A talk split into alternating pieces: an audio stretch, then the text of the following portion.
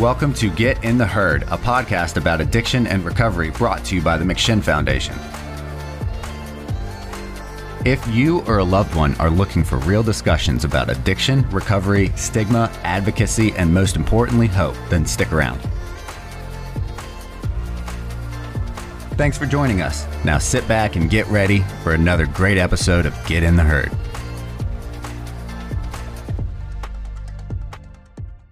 Good evening, ladies and gentlemen, and welcome to Get in the Herd After Hours. After Hours. This is a recovery podcast brought to you by the McShin Foundation. Um, my name is Alex Bond. I'm the host of the podcast, as well as a certified peer recovery specialist and a staff member here at McShin, reporting live from my office. I'm the uh, medication and drug screening coordinator here, and more importantly, a person in sustained recovery from a substance use disorder, which means that I've not put any mood or mind altering substances in my body for about 15 months now. And I'm really stoked about tonight's show. We got a real cool uh, group of people here. Um, first off, Joe, why don't you introduce yourself? Hey, thanks, Alex. Happy to be here tonight. Um, my name is Joe Conniff. I'm a person in long term recovery. Uh, what that means to me is I haven't found it necessary to take the full flight from reality uh, through substances since May 15, 2015. Um, I currently work as a certified peer counselor and resource specialist with a local drug diversion court here in Seattle. Um, also a mindfulness instructor, post 9 11 Navy vet, and um, recently authored my memoir, Causes and Conditions A Life Experience in Addiction and Recovery, um, that just came out in uh, mid December of 2020. Thanks. That's awesome. That's really awesome. Very happy to have you on. Um, T, why don't you introduce yourself? Good evening, everyone. My name is T. Scott. I am a certified peer recovery specialist and CEO and founder of the Maryland Peer Advisory Council, um, formerly known as Impact. Uh, we provide leadership and advocacy and training for individuals, families, and allies in seeking recovery. Uh, I am also a Maryland organizer for the Recovery advocacy project. Thank you for having me. Awesome. Very happy to have you on. We um we've had a lot of rap people on here, so we we, we love the recovery advocacy project for sure. Um, Seth, why don't you introduce yourself, my friend? Absolutely. Uh, my name is Seth Welch. I am also honored to be here tonight too. Thank you all for uh, inviting me, and thanks, Joe. Um, I'm a person in long-term recovery as well, which for me that means that if I make it to Valentine's Day, it'll be 12 years. So that's pretty, pretty great. Um, I work as a substance use disorder professional and uh, the uh, basically the recovery program manager at Seattle's only public recovery high school. So I've been with that since for over five years, basically since it began here. Uh, Interagency Recovery High School is the name of it, and uh, I've worked in treatment with all, always with um, teenagers and young adults for about 10 years. And uh, I love my whole life is recovery, and I, I like it that way. It's very much professional is very much integrated with personal, and that works for me. So that's awesome. Very, very happy to have you on. And, um, you know, hopefully Valentine's Day pans out for you. Uh, that's a, that's a cool little little little recovery day for sure.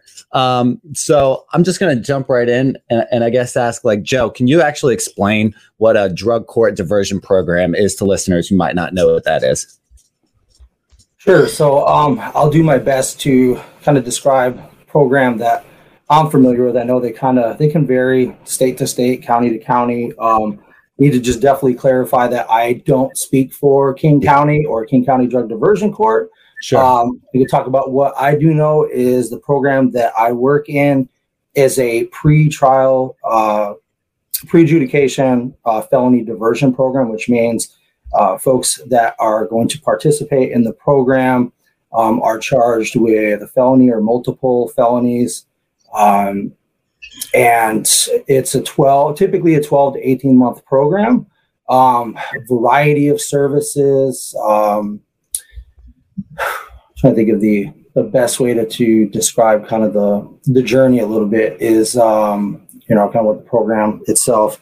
So right now, the program I'm working in is um, has a more of a representation of um, crimes fueled by substance use. Um, so in most cases, about two thirds of the participants in the program are charged with a property crime like residential burglary, um, vehicle prowl, things of that nature. There's a little bit of possession charges, a little bit of delivery or selling. Um, but during the process of participating in that program, which is a behavior modification program, uh, folks are connected to medication, um, everything from Suboxone, Methadone, Vivitrol. Um, we start off by you know issuing folks Narcan, Naloxone.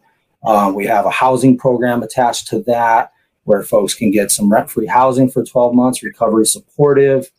Um, folks participate in intensive outpatient, outpatient services, mental health counseling, one-on-ones with counselors from both SUD or mental health. Um, progressing through the program um, requires um, abstinence and can be supported by medication. But once folks complete the drug diversion court program, their felonies are dismissed. Um, and so that's the experience I had with it was starting on the other side of the program, got two of my felony charges dismissed and um, back on the other side of that program now giving back to folks that I feel like I understand. And I see a lot of people from the streets of my community in there um, day in and day out. That's cool. I, I think that really, um, you really have kind of like a leg up I I can't say I've ever heard of someone who went through drug court and then then ended up working for them. So that's got to be like a major advantage. Um, most most often, you know, I'll I'll be honest. Like I know other participants who have done it. Um, I know the success rate is usually pretty low. Um, at least here in Virginia, I'm only going to talk about um, you know what I know at least is that the success rate is pretty low and it's usually like counselors and and people who or maybe like social workers and people who might not understand the disease as much as someone who has it. Um, and I'll be honest I've probably talked shit about it on, on this podcast at some point but that's because of you know my knowledge and research of it with Virginia's. Um, how much of an advantage is it having a substance use disorder while helping people with a substance use disorder. I mean, I think all of us do that, but we don't always see it in like a drug court governmental setting.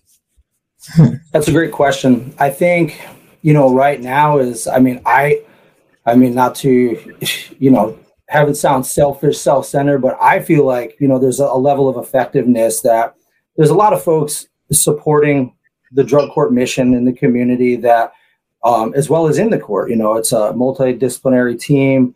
And I think it's one thing to, you know, seemingly have people constantly telling you how to recover. But when you have a peer, you know, somebody who's been through the process, um, peer counselors and recovery coaches, which we're starting to integrate more, partnering with an outside agency that is actually um, training um, other alumni to be recovery coaches. You get somebody that can show them how and can definitely level the playing field. And so, you know, one of the things we've identified is they should probably new participants to the program should probably hear from me and other graduates before they hear from anybody else on the first morning. And that's kind of how it's set up. Is we want to show you the resources and the people that are here to support you before we introduce the obligations and those things. And um, fortunately, a lot of the team that are there are people that I felt supported by Mm-hmm. Um, and I didn't have the peer perspective when I was there, but I feel like it has definitely strengthened our program.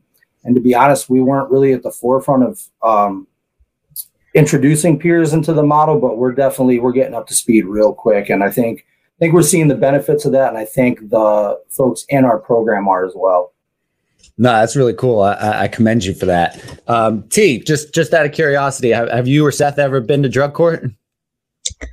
Uh, not personally been um, to drug court. However, I did serve for a period of time in a family dependency court, which similar it mirrors it, but it's not the same. It was a voluntary uh, family dependency dependency court in which family members had their children removed from the home for substance use and or neglect.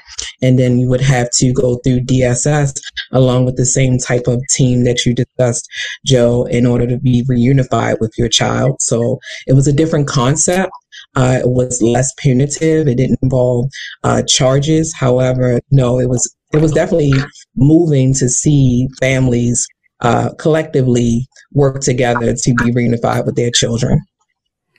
Absolutely. Yeah. Yeah, for sure. And and I was looking at at your resume a little bit and and you're definitely overqualified um to be on on on on here. Like uh, or I I don't know. I just like was reading it and it seems that you really put a lot of work in in a, in a very diverse thing um you know, different areas and stuff like that. So 30 years in in kind of like public service. Um, mm-hmm. What have you found in that 30 years is kind of the biggest thing that we as a public need as a service? Well, first I'll say I, I don't believe that I'm overqualified. I think uh, we all we all bring something to the table, you know. Um, and to, the answer to your question would be, I think we need more community education, you know, in reference to substance use, harm reduction, addiction, and recovery. And I also believe that we need to bridge the gap between prevention and recovery. They are two different separate models, and we don't bring them together. So, if mm-hmm. anything, I would say uh, community education is key, and definitely when you're working with family members, and to include faith-based, any community member that touches a human being uh, should be educated around substance use and the reco- and the process to recovery. That's beautiful, and that actually leads to our friend Seth here, who has been helping educate the community about substance use disorder. Correct, my friend, with the, with this uh, recovery high school that that you're helping run. Uh, yeah. I mean, I first just want to say, well, I, I really loved what that is a great segment. I love what T just said about the integration of substance use disorder, um, you know, treatment and recovery and, and prevention, which is and the way, the way she just said that just made so much sense. Um, and we have we have seen that right we, we're so i work at this recovery high school and it's very small right it, but it and it is abstinence based meaning that the abstinence is the is the goal. Uh, but certainly we also see you know what what many of us in recovery have seen or experienced and that's and we see relapse surely um, with with some of our students. Um, but i think what's interesting about that point and that um, sort of the middle ground is that we see we have students that are what most people would consider very progressed in the in the if they refer to the disease model or just you know in, in terms of what drugs they've done even by the age of 15 right or or, or younger. Um, and then we have students that uh, recently we've seen more of a um, influx of kids that are coming directly out of junior high school and either a either a guardian or a mentor or a coach or something like that has said this isn't really looking like this kid might be the best fit for a for a traditional comprehensive high school. And and they and they have some reasons for that. And and uh, so we've seen kids come and we're not necessarily we've, we've changed right? We've adapted to our model to be a little bit more all inclusive of like hey look if you're if you want to be committed to sobriety we're not going to be judging you on how bad of a problem you did or didn't have. We're more interested in, in, in your participation in this community, but we do need that buy-in. No, no, matter if you think you have a substance use disorder or not, what we are doing here is, is um, these students are staying sober largely on community, which I think the McShin Foundation is all about. You know, so mm-hmm yeah, I'd be happy to talk, you know, extensively about that. But it's a, I, I've never seen, having worked in treatment, um, for many years. I've never seen young people get a hold of recovery in a very real and meaningful way, and, and not just with certainly. We have a girl, we have a kid who's 17 years old who's going to be celebrating three years of uninterrupted sobriety literally next week. Uh, but that's not even the norm. You know what I mean? Like the norm is that kids get several months, and even even in 90 days or six months, they really increase their um, functioning in society and really start becoming contribute you know contributors rather than uh, whatever whatever hardships they were experiencing before. Mm-hmm. Yeah, I, I, think it's a great idea. Uh, I really commend you for it, for sure. Um, Joe, did did you and Seth know each other prior prior to now? yeah, um, actually, Seth was one of the first people I met um, within my first 24 hours um, after being released from jail. Part of my drug court track was um, kind of being separated from the community because I had a very difficult time uh, stopping using. And so I did about 110 days in an in custody treatment program um, that was kind of like outpatient in a in custody facility. But um, the morning after, um, he was one of the first people I met in the local recovery community, and so um, definitely debt of gratitude to Seth for um, much of my recovery process over these years and understanding the value of community. Um, somebody that stepped out on a limb to extend, you know, hope and fellowship to me when um, it was it was probably the first most difficult week of my life is figuring out how do I stay abstinent in the community and commit mm. to this process. And um, so, yeah, this has been a, a wonderful journey watching what the work he's doing and um, you know being able to, to call him a friend during this process as well hmm. That's that's super cool man. I remember like when uh when i went to roanoke i went to that's where i'm from roanoke virginia. I went back home at like day 15 or 20 or something like that. And i was talking to a guy at this conference and and i was kind of like ashamed that i was like only 15 or 20 days clean. And he told me he was like you got more courage than anyone else in this room right now. And it was like this huge banquet or whatever. So, you know, that first 30 days is like super commendable to anyone going through that right now. And so, um, a- anyone listening, just keep, keep at it for sure. Um, I-, I think that's really, you know, heartwarming to hear, Joe. Um, so T, you, you, you're in with the, um, Maryland Recovery Advocacy um, the organizer for Maryland Recovery Advocacy Project. What has um, Maryland kind of been working on right now or, or looking at right now as like a top priority? From a local level, it would be just kind of engaging and bridging the digital divide. From a statewide level, you know, and there's some huge advocacy efforts going on in reference to harm reduction, building uh, stakeholders, organizing our communities, talking to uh, local officials, and trying to really engage people and really meet them where they are. Uh, we have to be honest about what's happening in our communities and and engage our young people. So we're kind of building a recovery ready community. If you're familiar with that, the same thing that uh, young people in recovery has this wheel and kind of moving around this wheel to effectively uh, engage and support the community. So we did a few listening sessions when COVID first hit. Uh, and Recovery Action Project is just like huge about l- working on real solutions, right? And not focusing on a problem, but really kind of just homing in on the solutions, right? And we can't do that without listening to our community members. So, and then engaging and creating a plan and then forwarding and implementing the plan and then reevaluating it. And I know that's a lot to say in a nutshell, but that's really what we have to do. So, just really being busy about uh, what's happening, talking to our community members, engaging our young people, organizing our stakeholders, meeting our constituents, you know, talking about how we can support each other definitely during this pandemic because it has just changed the whole focus of everything. How we engage and provide peer support how we work with the individuals who need or are actively using drugs right now. Um, those who are currently in recovery and we're trying to support them to remain in recovery.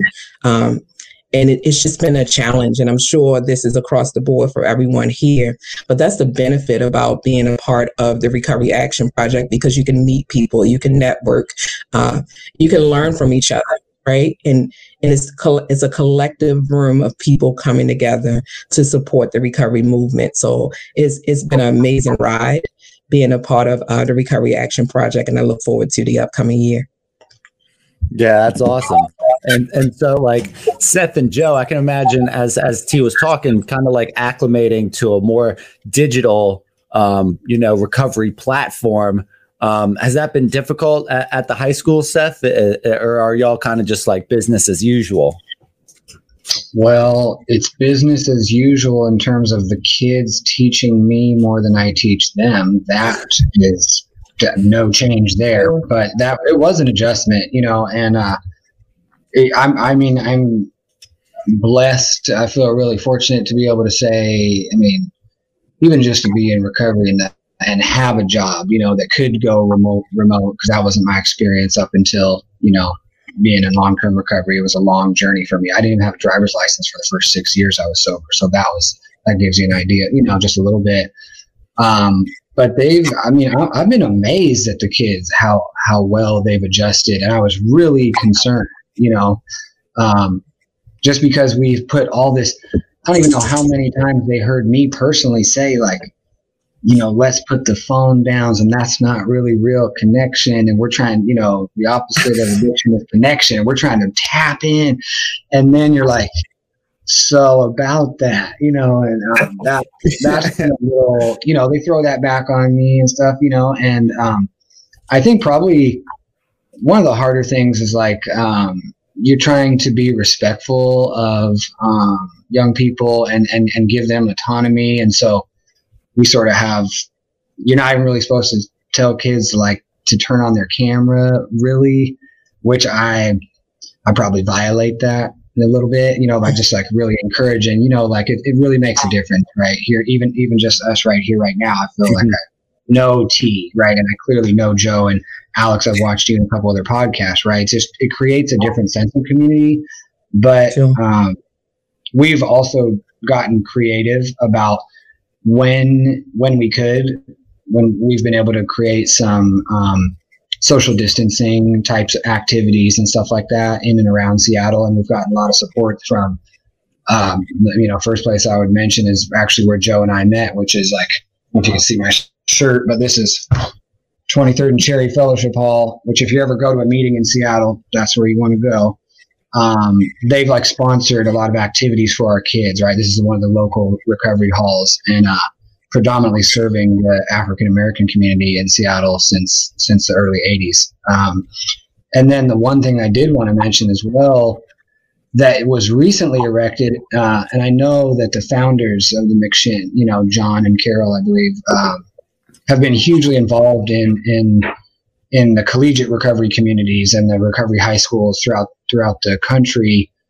Um, and so one of the things that supports recovery schools, because it's one thing to provide a, a school, you know, during the school day. Okay, that's great. We got you sober from 9 a.m. to 3 p.m. Well, what about the other 12 hours that the kids mm-hmm. are up mm-hmm. after? You know, they stay up pretty late. They stay up quite late.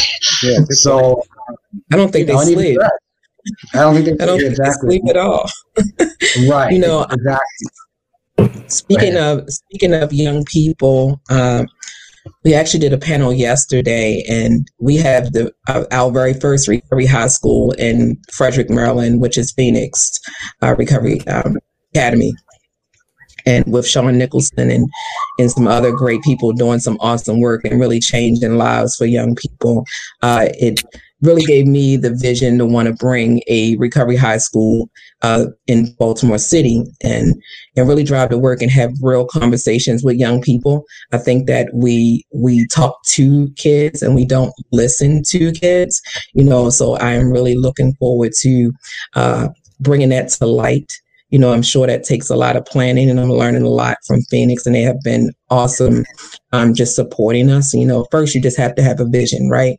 But just walking into Phoenix, you felt you can, I don't even know if it's such thing, but you can feel recovery, right? It was clean, it was safe, uh, it was airy, food being brought to the kids every day. I mean, it was it was one of the most amazing experiences to the point where I went back a second time.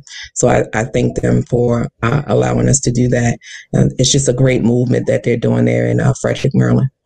Mm-hmm. We, we definitely had had Sean and and I think a, a couple of the other people associated with it on, and I didn't understand until talking with them just how daunting of a task it is to get one of these up and running. I mean the the bureaucracy and the red tape and the obstacles and and just the sheer magnitude of it all is is really you know I, I was taken aback at it when we were talking to him but it's like such a huge reward to have one. And i think having one in baltimore would be awesome. And um, i think that's a great idea in general. Um, so um, just to switch gears a little bit, Joe, you mentioned that you were a veteran. Is that correct? Correct. Um, as a veteran, do you think that um, other veterans are like missing certain services or um, maybe um, at, at, like a disadvantage if there's a certain, um, I don't know, any input there? You know, I get speaking for locally, I feel like there's there's a wealth of energy and focus here in Seattle and King County. I mean, my my support as a veteran actually started behind bars. Um, you know, I was somebody who was discharged for my drug use, and you know, so I had pretty much given up on the idea that I was even eligible for anything. And they came and found me, you know, King County Correctional Facility. And I was actually surprised. Um, there was a, a, a, very renewed push by um, some local county council members and some people in our local behavioral health and recovery division at the county level that were like, "Hey, we're we're missing this population, and you know, how do we how do we identify where they are? What are we like? What are the questions we're asking that aren't letting us know where these where these vets are. And so a lot of it had to do to you know had to do with discharges related to substance use, which is something in my experience which felt like I didn't classify as a veteran. And so I think at least in our community in our region here in Washington around Seattle, it's been heavily focused on like asking those right questions, letting vets know that like maybe at the federal level you're not you can't you're not getting certain supports but here in Seattle and King County, like you are eligible for things, you know, and then it's other it's other things that are breaking down on a larger scale that even with my discharge of other than honorable, I'm still eligible for behavioral health services at the VA here in the Beacon Hill section of Seattle, which, you know, to me, had that been available when I was in drug court, would it have changed, you know, my my treatment and my outcome? I don't know, but having that option available to be in treatment and recovery um, or behavioral health settings with other veterans, maybe for that camaraderie, those other things, you know, that that might have been just even more beneficial to me. But that's something that's progressed over the last few years, and so just kind of seeing that. Again, I can only speak for here, but I feel like we're we're doing pretty well in the Seattle and King County area. I don't know, Seth, if you have any other thoughts on that as well, but. Uh, yes, I'm. Uh, I'm a sober veteran as well. I'm proud of that. Oh, I didn't know that. Yeah, I. I mean, definitely what Joe was just saying, you know, but I have to be really honest too. One of the things was that I, you know, my military career was also abruptly, you know, they they sort of like respectfully encouraged me to just go on out of the military. You know, like you're not you're not eligible for reenlistment. You know, like I, my drinking had gotten pretty serious, um, but one of the things that I have to say is that I, I actually encountered like this was actually, you know, it's kind of dark, I guess, but what my cellmate, one of my cellmates, um, that led up to me getting sober behind DUIs and stuff like that. Um, I swear, I mean, this guy was like uh, my counterpart. He, you know, seemed like he had almost had the exact same story as me. He, we had the same rank. We enlisted around the same time. We both deployed. All this stuff. And except there was one key difference, and he was African American, I was white. And I tell you what, the other difference was that he, I was getting an honorable discharge, and he was not. And uh, that, just, that just came up for me right when Joe was talking like that. I was just thinking about, and and he went on to, I'm pretty sure he went on to prison, you know, and and and our and we had the same charges, right? And so just looking at my whole journey would have been completely different, you know, if I wasn't able to access those those VA benefits. I mean, that's something we could really look at um, clo- more closely. Is that if you know veterans that are disproportionately affected by substance use um, could be looked at as like, you, look, if you if you're willing to receive some help, you could hold on to your benefits. What what greater thing could you provide to your to people that have served your country? You know, mm-hmm. so I don't I don't know that that's happening enough. I've certainly surely benefited from many many of the VA benefits. So. Mm-hmm. Yeah. Yeah, the VA is definitely the best way that uh, veterans can get involved and, and get the services that they need. But I think often, like, you know, veterans and Black people are the disenfranchised that kind of get forgotten about a lot of times. Um, T, is that kind of the case? And, and, when you when we talk about Baltimore, and I mean that's kind of like one of those cities that pops in people's head about the disenfranchised and, and, the forgotten. Can you maybe elaborate on on kind of the same question, but from a different angle? So sure. So um, you know, everyone's using the term BIPOC, so Black, Indigenous people of color are always at a, a it's always a, a, issue with that around being supported in the proper way, right? Just okay. bottom line, it's the easiest way I can say it. Is a huge amount of systemic racism. Um, you know, we we're working with uh, diversity, equity, and inclusion, and trying to make sure people who need the supports get it. And I believe we need to raise our voices a lot higher, you know, uh, and bridge that gap in talking to people and, and support people that really need the services. Communities are hurting in Baltimore City. Uh, uh, just some stats in 2019, we had 910 individuals just in Baltimore City alone uh, die from unintentional drug and alcohol related overdoses, you know, and this year, just from, I'm sorry, January to September, we had 2,025 people who lost their lives. And, and a lot of that, in a lot of the areas, Baltimore was the highest rating outside of, uh, I believe it was PG County, who had a, a high amount of uh, unfortunate related overdoses. So it's just been our thing to really try to work and try to bridge in uh, those gaps for communities and uh, individuals of color, you know, uh, to support them in the best and possible way. Mm-hmm. I think the solution to that is, you know, looking at it more so not from an abstinence base, but really addressing the harm, like reducing the harm. So we are a big harm reduction state. You know, at, at one time we was, you know, pushing everything recovery, recovery, recovery. But, you know, for Baltimore City, uh, I would say we have really have to look at it from a different a different lens. And I think in approaching it in a space of reducing the harm first, and that's for even for young people, people of color, you know, our entire communities, uh, how we engage and navigate them to the road to recovery, it will be key.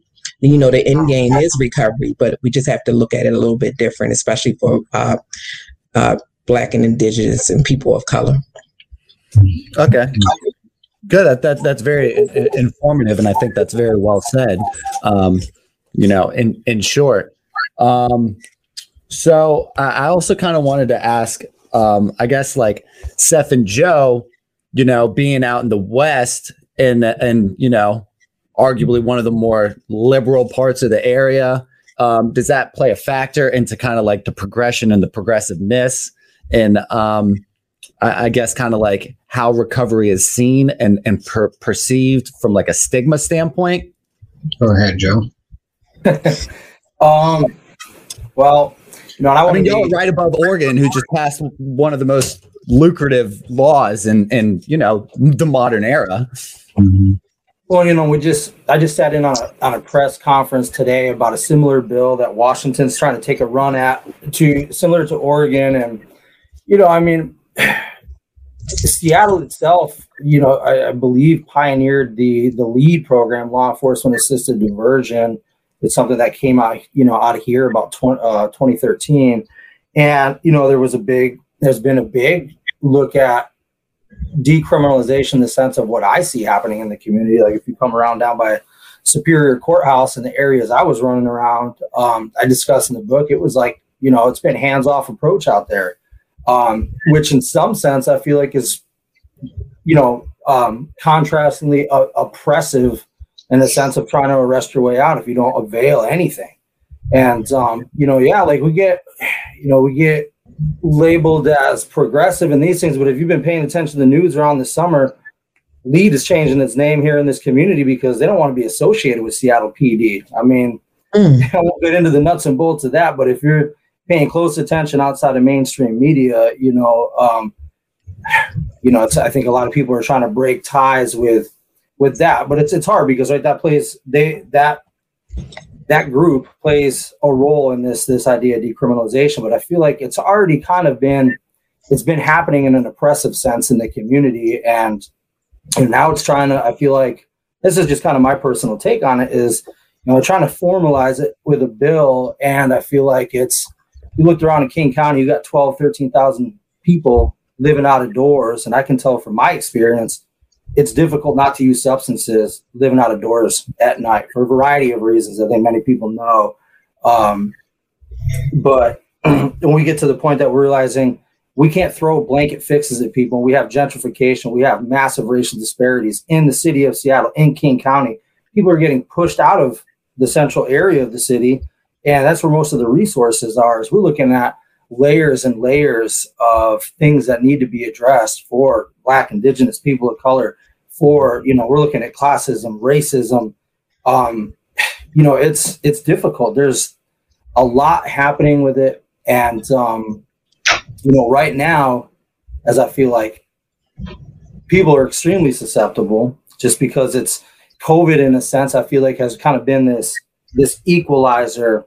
You know, not not to you know, it's not going over the the the boundaries of race and class and that kind of thing, but it's got a lot of people jammed up for a variety of reasons, socioeconomically, you know, mental health issues, increased substance use, increased domestic violence, and have people needing to find more relief. And with trying to find more relief when it ends up in substances, we need more treatment, you know. And so we talk about things like prevention, like T was talking about. You know, what does that look like for a progressive place like Seattle, with the rising cost of rent is displacing the people that represent Seattle? You know, is it's what does prevention look like for that is addressing the root causes and conditions associated with people finding relief in substances and so i mean we're in that decrim the ballpark a little bit i feel like you know there's i think things have been labeled harm reduction in our community but again in that keeping people out of doors is it really reducing harm like exposing people to a continued continued cycle of trauma because we're fighting over how to give people affordable housing or low mm-hmm. income housing. I mean, these are the things that we're up against. And, you know, this city is changing. If you watch it, and I've only been here 12 years, and I mean, I can see that glaringly, you know, as a, as a cis hetero white man looking around being like, yeah, this ain't okay by, mm-hmm. by any means. There's a lot happening here. Hope that kind of answers it. There's there's a lot of layers to what's happening in Seattle. I feel like though for sure. And yeah, anyway, I, I can imagine, and y'all y'all are kind of like in the eye of it right now. Anything else to add there, Seth? Um, I mean, I would, I love what what T was talking about and what Joe had mentioned. I mean, um, when when T was speaking, I was just thinking of, of the, to me, what she was talking about is the necessity of being realistic about meeting people where they are and um, providing. You know, can't. I think I think w- without losing, uh, you know, harm reduction efforts and whatever, and that can look a lot of different ways. It shouldn't be, you know, no mm-hmm. one, um, you know, no one should have a monopoly on what the term harm reduction actually refers to, because we are all working very much so on the reduction of harm.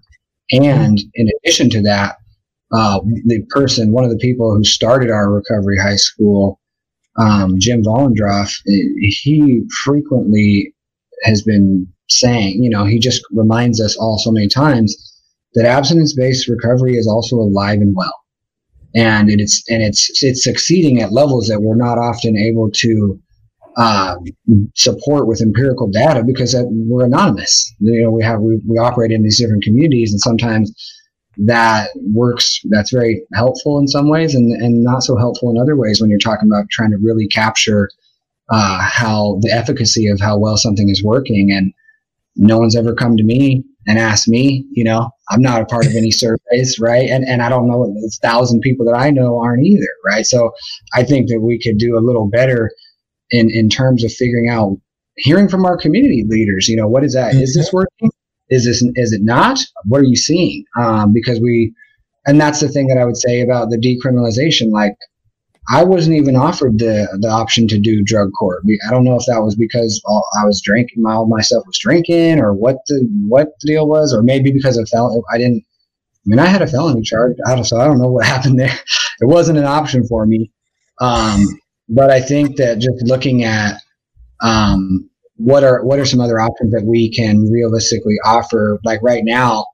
Um, for instance, we look, you know, absence based recovery school if, initially what we had, and this, and many, I'm on, I'm on the board of uh, recovery schools, the national board. So if you're looking for the Association of Recovery Schools, that's a great resource, right? And a lot of my mentors are on this board, right? And and a lot of these schools started out as like requirements of 30 days sober. You got to have that. You got to, you know, clean P test and all this stuff. And then you start realizing, you start unpacking some of that, and you're like, well, that's real easy to accomplish if you just came out of a six or 12 month treatment center that was private pay, and guess who's going to that, right? It's it's it's not it's not the the BIPOC populations that T was talking. About, you know, so that's that when you really unpack that, you start realizing that's a racist policy. So we had to change that entire policy. Um, and, and we're still not even close to being there to do, to doing enough. Um, but we are starting to provide thing. We, we just started, Seattle's just began its first alternative peer group, which that's another thing that, that is supports many of the longstanding recovery schools throughout the country. And that's, that is the piece. It's essentially, um, it's like the McShin Foundation. It's this peer, it's a peer led, um, boys and girls club essentially for kids in recovery. So what, what are they going to do with those other however many, you know, until midnight once they get out of school at three, where they're going to do a bunch of activities. They're going to do, um, you know, music, sports, certainly meetings, but we have we have surpassed the place where accepting that I've I've hugely benefited from the 12 step community. That is not necessarily enough for teenagers. Okay, one more meeting, you know what I mean? Like that, you know, that can right. especially when you come to online. Yeah. You know, you're like tap into another really? that's what you're coming with you know they're like come on now you know so their attention span's not really that's not too realistic so we got to get more creative and innovative yeah mm-hmm. yeah definitely definitely I, I, was i was just about to say that more more creative i mean i i have the fortune of like doing the group schedule here for the groups that we do from like 8 30 to 5 and even you know i could try to put in as many groups as possible but i've had to put in stuff like you know let as simple as let's go on a walk I know y'all are of sitting in a room all day and listening to kind of like the same stuff. Let's do yoga. Like, I, like I'll have them do if they want to. Um, you know, a Zoom yoga instructor like two Fridays out of the month, and you'd be surprised how many dudes are actually like, okay, I can get into this sort of thing just because it's a little different. We're, we're, we're in a situation where we're, we're becoming a little more open minded, which which I think is um, awesome. So T. Um, Kelly actually had a really good question. She asked, "How does harm reduction programs such as needle exchange help lead to recovery?" Oh, so if we are actually in the process right now for advocacy for uh, OPS sites in Baltimore City. So if we were to, and I'm going to claim it, that we will be successful in gaining a OPS site. So we are able to do that if we had harm reduction sites for needle exchange programs to lead to recovery. This, the key of it is who's in the site, right? So we have individuals who have lived experience of substance use and recovery, able to engage individuals who are actively using drugs. You know, we can reduce the harm and support them and lead them in the process to recovery. I think it's multiple pathways and how we approach the recovery process. I think having peers everywhere. And I always said that, you know, to include the future OPS sites is going to be a key in reducing harm, saving lives, and navigating people to recovery. Cool. Yeah. What a, what a concise answer. Very clear. Um, and and that also brings up like we, we talk about multiple pathways often, and and a lot of people might not understand what that means. But like drug court is a pathway to recovery you know these these ops harm reduction sites are are pathways uh, high school is, is a pathway to recovery i mean all this stuff are just different ways to do it. Uh, i feel like um, we can kind of jam na or aa 12 step programs in general down people's throats and that makes them averse to it a lot of times.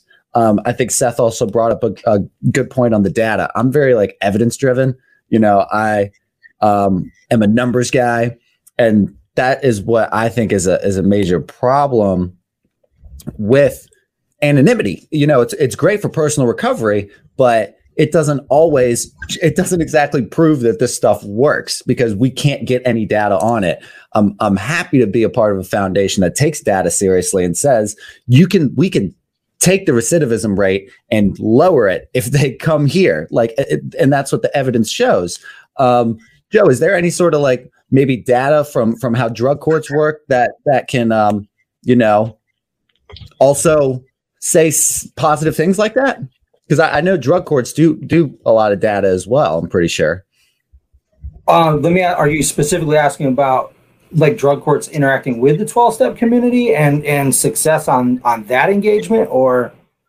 or just as, as a big picture in general i'm i'm, I'm just kind of curious like you know once once T was mentioning some numbers. That stuff that I, it kind of, you know, actually gives it like a concrete perspective to me sometimes where it's like, wow, that's, too many people to die in the last year or, or something like that. So I'm kind of wondering, you know, statistically, how how like successful is it? A, a drug court? How successful yes. is it? So I think I think a lot of it has to do with you know what's happening in the drug court. You know, it's for for one like for the one that I work in, I believe we have a right now between a 65 and 67 percent success rate. I don't like the word success with it because you That's can amazing. You cannot complete you you can actually not complete drug court but still be exposed to tools and resources, recovery community, yes. RCOs. And I've seen it with people that went through the program that I was out in the streets with, people that graduated and still knew, hey, I know where to go for those things. Um, again, one of the things that, you know, we're looking at, you know, the historical component of the war on drugs. Why are people not engaging with treatment? What does it mean to be black, indigenous, and a person, excuse me, indigenous and a person of color, and be brought into drug court and be like, why, you know, and I can't speak for any person of color, but you know, why would I commit to this process? This system is continuously harming. And so we're looking at how do we unpack that? How do we break down those barriers? I mean, and it's things like there are narratives inside of the community, whether it's outside of the jails or inside of the jail, saying this is a setup, this is what's going to happen there, this is what's expected. I mean, we're looking at the 12 step community knows that the criminal legal system pawns people off on it. So, what does the program I do, you know, that I work with, what are we trying to do is say, you don't have to do 12 step. You can get credit for healthy social activities. I'm heavily focused on Buddhist uh, and mindfulness based recovery. I lead a mindfulness group on Mondays. We do recovery topic Tuesday and Friday. We have a grief and loss group. We're realizing like we have to get outside the framework of what is represented as the harmful arm of the criminal legal system and be looking at how are we reducing harm, you know, and um, you know, we're primarily working with folks that are having impacts on other people in the community. Yes, we still have possession. Yes, we still have um, delivery charges, but we're really looking at folks where the substance use has progressed so far to the point that there needs to be a more robust type of support. And that's great with 12 step. It's great with these other, you know, modalities. But um, sometimes that re- that relationship, that interaction with the judge, um, you know, that's when we talk about success rates in the court. We're talking about working with that population, high risk, high needs of reoffense, reincarceration, you know, things like that. And so, um, you know, getting back to the just the basic of your question, is it ideal for somebody who's getting gets pulled over and gets you know picked up with an empty baggie?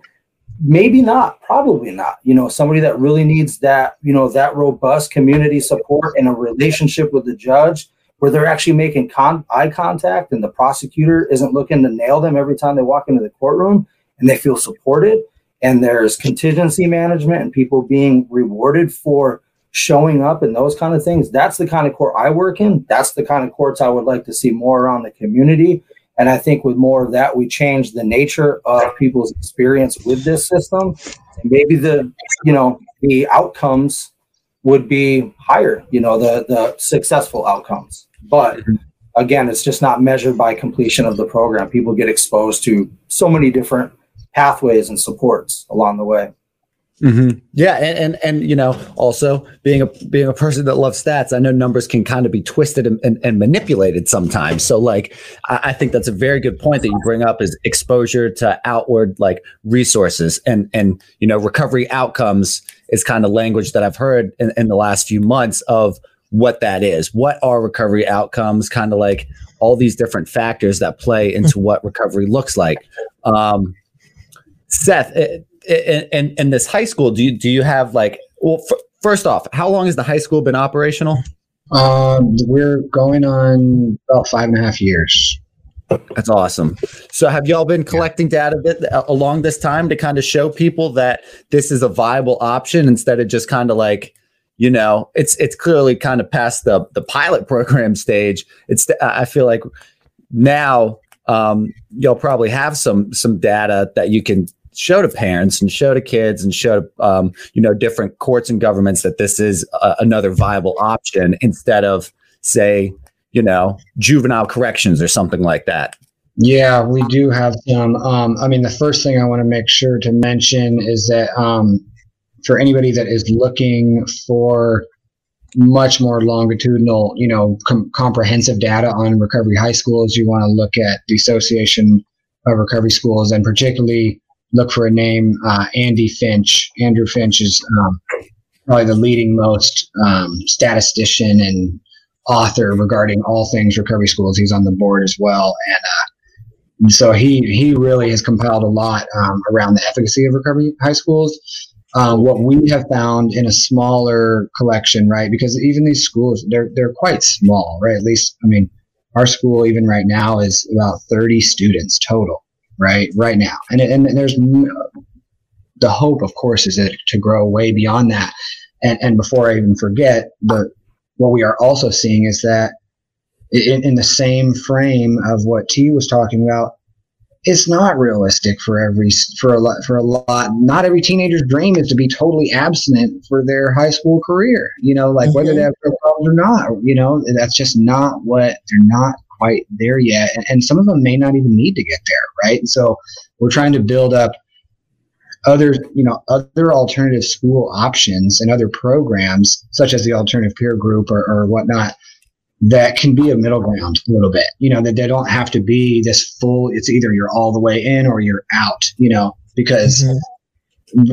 a recovery high school versus a, a, traditional high school is a very stark contrast right but what we have found in a study that we did um, around about 50 students is that and this is this is rough data so you're not going to find this abstract and all that's yet to be produced. But um, we did we recently have done a, a, couple studies and and what we what we found is that students that were that participated in our program for you know beyond a, a full full school year year so beyond nine months essentially um, were able to the first thing they did was they increased their attendance from um, about one to one day a week to, to close to four days a week. So it's not five, but you know it's a huge increase, right? Double or triple their attendance. Um, we we noticed that students that had um, they were able to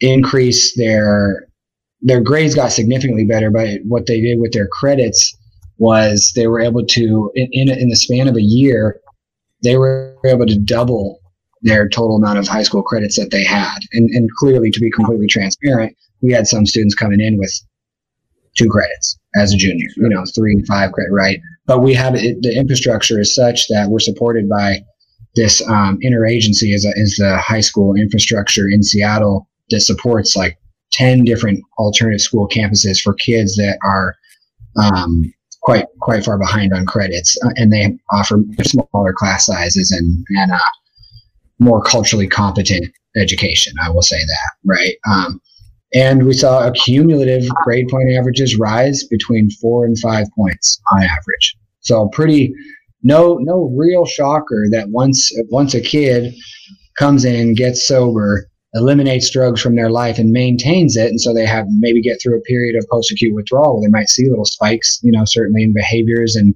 um, what and mental health, right? That's certainly a big. Our population is majority co-occurring, surely, um, their lives get significantly better, and all of a sudden, school become. It, it doesn't make a whole lot of sense to if you're a, if you're a high schooler that's sober to why wouldn't I be going to school, especially if I'm going to be going to school with other sober kids. You know, it's just like it, it clicks. So we've seen I, I've seen some very significant. I've never never in the entire rest of my career I've never seen this level of productivity from the youth population in terms of sobriety and, and what it yields in their daily functioning. Sure. That's really cool. That's that's impactful stuff. Um, T, before we wrap up, I, I did want to ask you. Um, I, I, did see that like education has been a major part of kind of like your journey. Has that played a factor into your recovery journey? Has your recovery played a factor into your like e- educational history?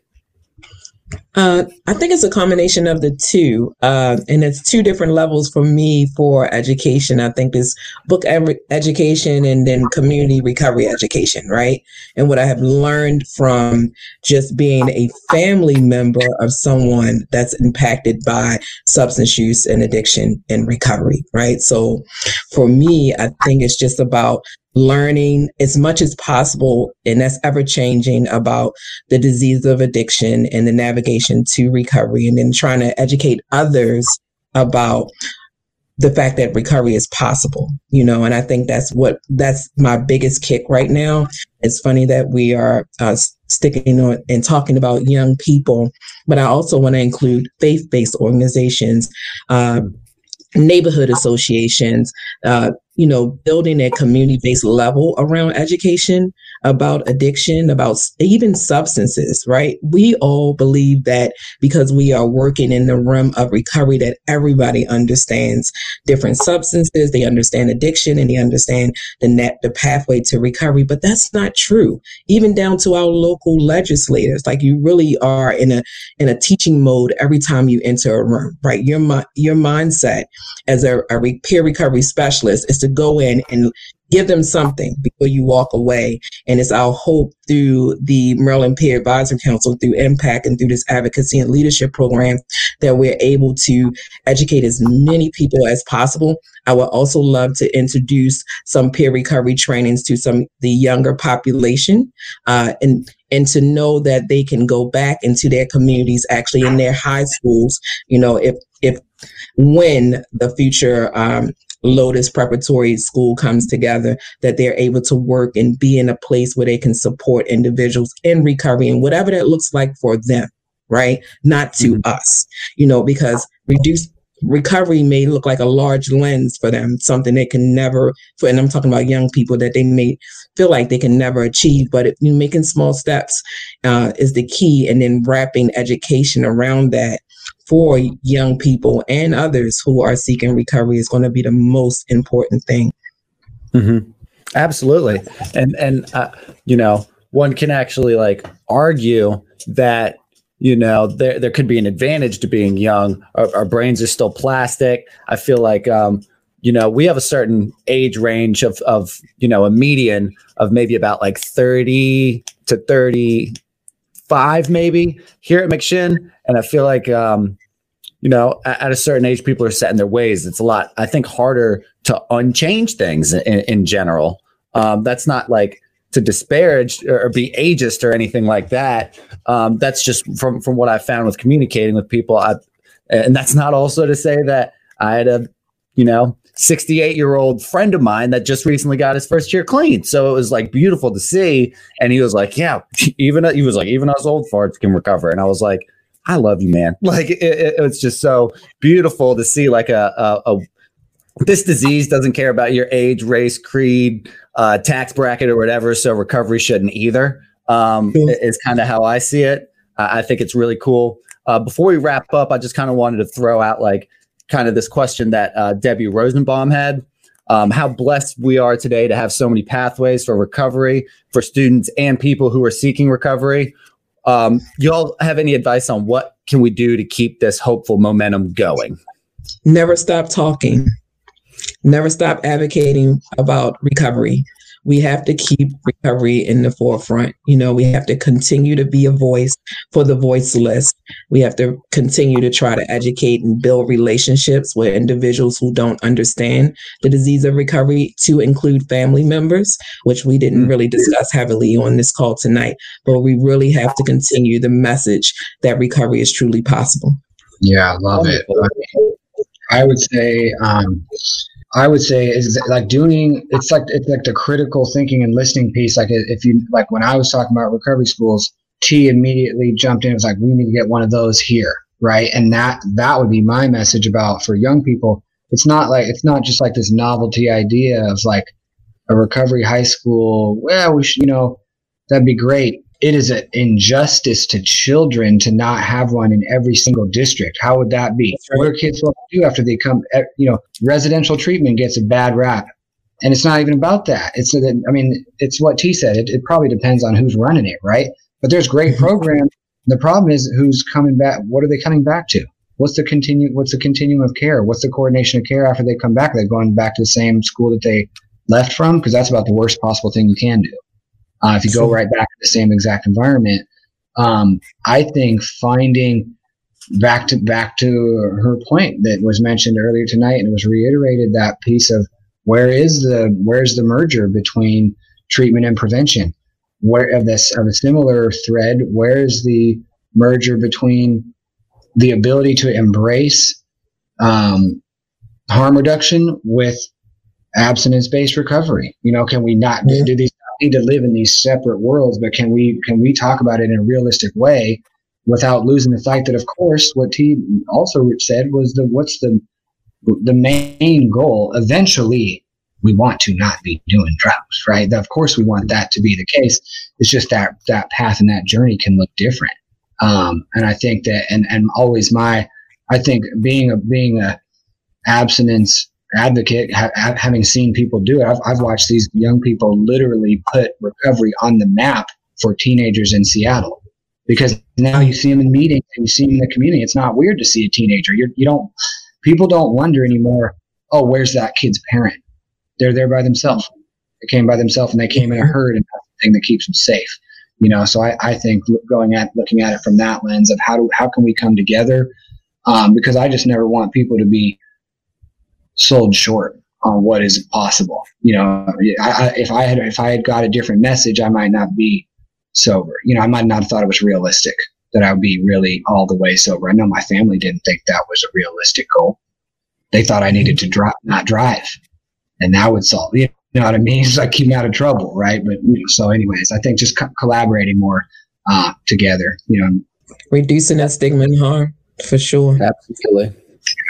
Yeah, I think the thing that stands out for me is just based on some experiences I've had is, um, you know, really emphasizing. You know, I've had, I had so many people over the years tell me things like um, oh glad you could help yourself you know and th- that you were able to you know to get yourself out of that pit and really um, letting folks know that it's a it's a community effort like it's not an individual show it's a community effort and um, the last part about that is that like t said too is you have people that don't understand substance uses or they don't understand recovery and there's people that it's difficult to have those conversations with and we hear about tolerance and compassion for people who use drugs, but it's also tolerance and compassion and patience and kindness for those folks that don't understand this side of it. And we still need their support. We still need them to support legislation and bills change and things like that. And that's, I think that's some of the hardest work I've experienced is how do you, how do you engage those folks and bring them to the table and with the patience and the wherewithal to either change their mind. If we can't do that just present the facts you know and and it's that's just the basis of it is this is a community effort. We need the community behind this and you know as it's specific to each locale each region yeah we're definitely at a place where we have to change in order to save lives we have to change policy for mm-hmm. Maryland. And I'm just speaking, um, and I'm sure that's probably the same across the country, but that is the only way getting those people, getting those people who really have a desire uh, for change at the table. And that's how we save lives is when we implement and we advocate to change different policies. Mm-hmm. Yeah, that's what we, we've said on here. Is that, I mean, it absolutely it starts local a lot of times, more more often yes. than not, for sure. Um, any other final remarks, team?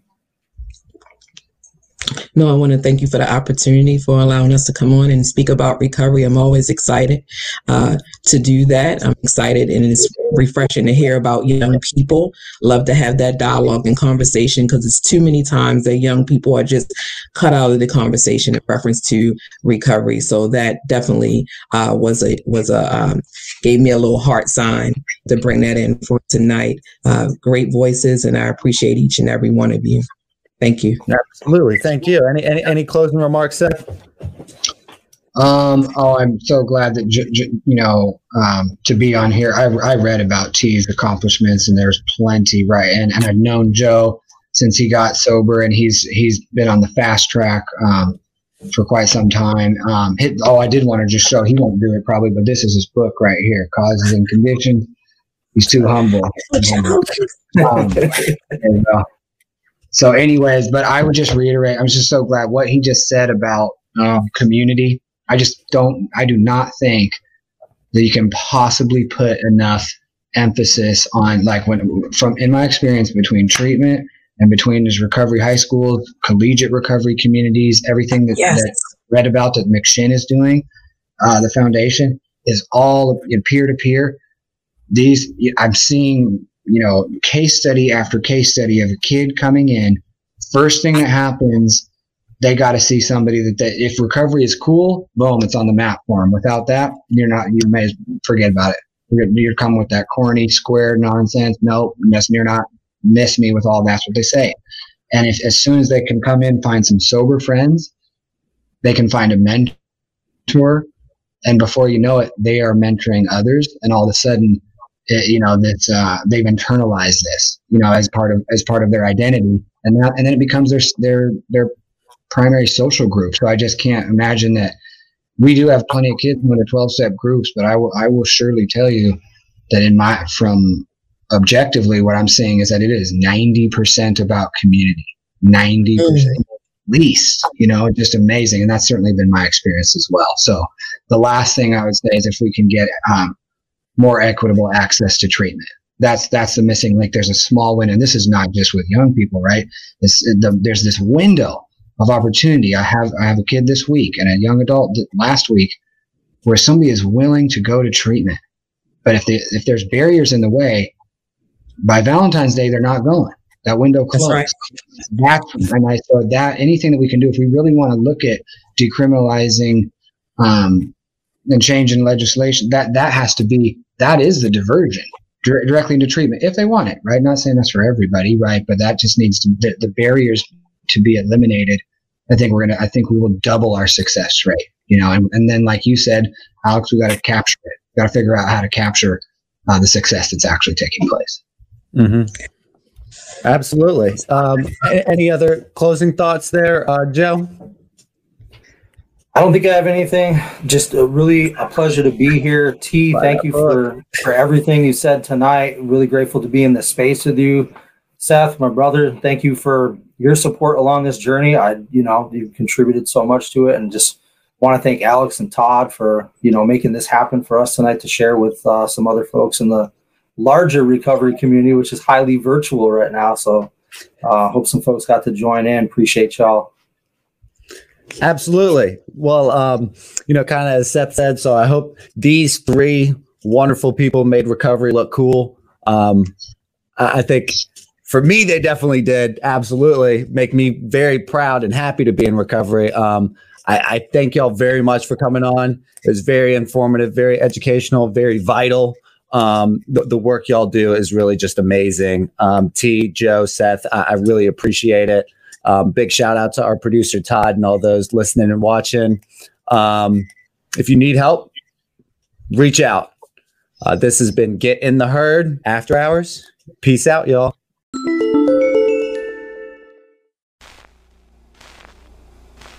Uh, my name is Shannon Lance. I'm currently here in recovery at McShin Foundation. Uh, I got out of jail on January 10th, 2021, and while I was incarcerated there, uh, my mother passed away to, due to COVID uh, complications on December 14th. Uh, it, was a, it was a really challenging event in my life. Uh, while I was incarcerated there, I, I watched the recovery videos and the podcast on the tablets there, uh, you know, that was made by the McShin Foundation. Get in the Herd podcast is really made me feel like I was a part of something on the outside because you know there's people that are commenting and just seeing you know people that I was incarcerated with uh, on the videos and just thinking, man, you know that's that's going to be me, you know, before too long, and you know I'm going to be sitting there in them rooms and you know be able to be a part of the podcast and get in the herd series. And you know now I'm a part of the herd here at McShin and it's it's an amazing feeling and it, it's it's nice having a, a fulfilled sense of hope in my life currently. And uh, just to live one day at a time and just to have positive feelings in my life and good relationships with you know my family and friends is uh, is an amazing event.